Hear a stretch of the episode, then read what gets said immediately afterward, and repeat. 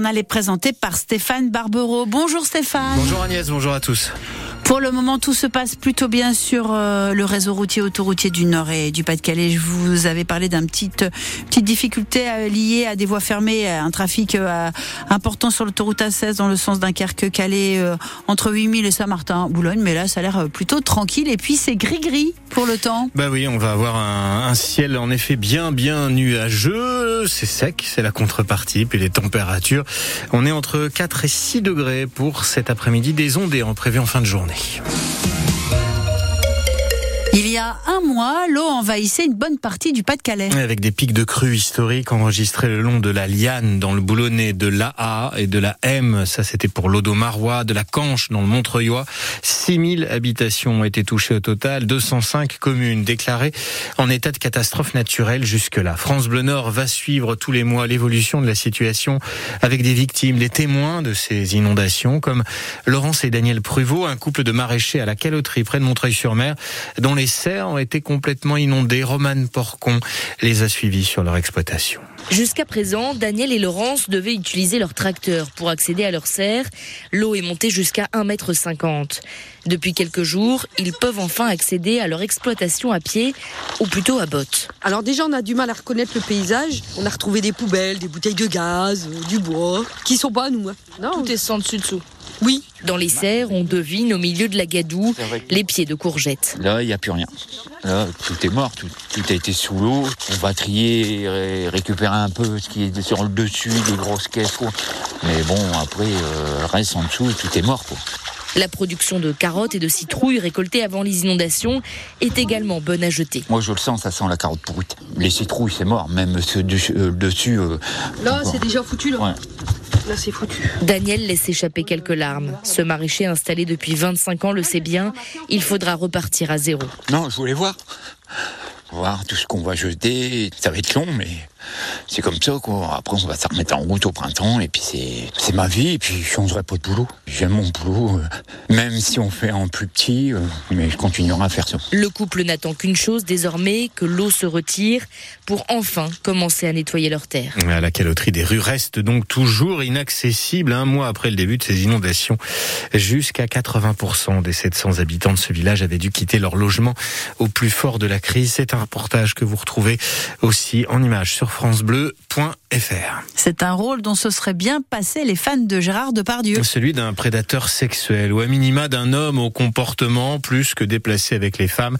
Le magazine de France deux, complément d'enquête, apporte de nouveaux témoignages contre le comédien et revient aussi sur un film tourné il y a cinq ans. Alors attention, certains propos qui vont suivre peuvent choquer.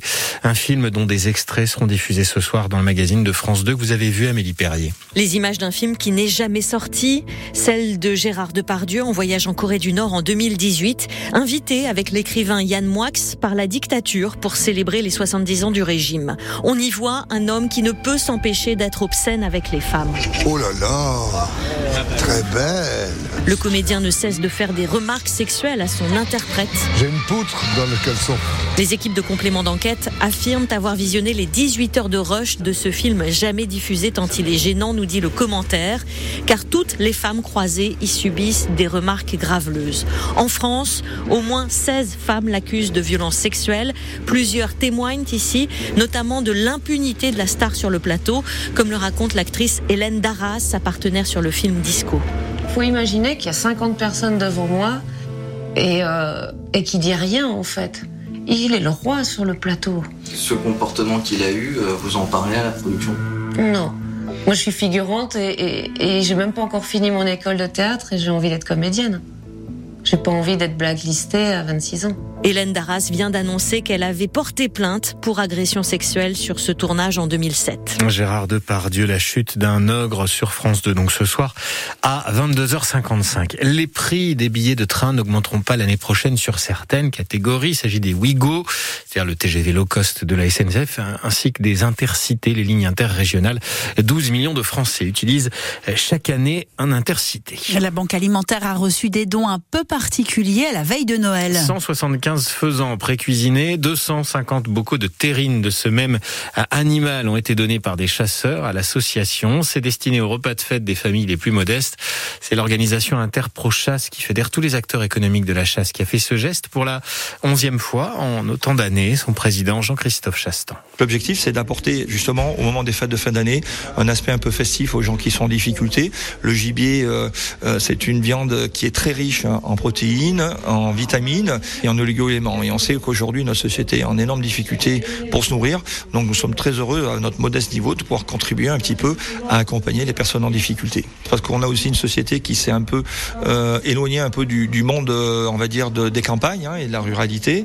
Et, et du coup, ça permet de faire redécouvrir euh, les bonnes qualités de la viande de gibier, mais aussi son aspect agréable à consommer euh, pour des personnes qui en avaient perdu l'habitude, effectivement. Et ce gibier est proposé, donc pré-cuisiné.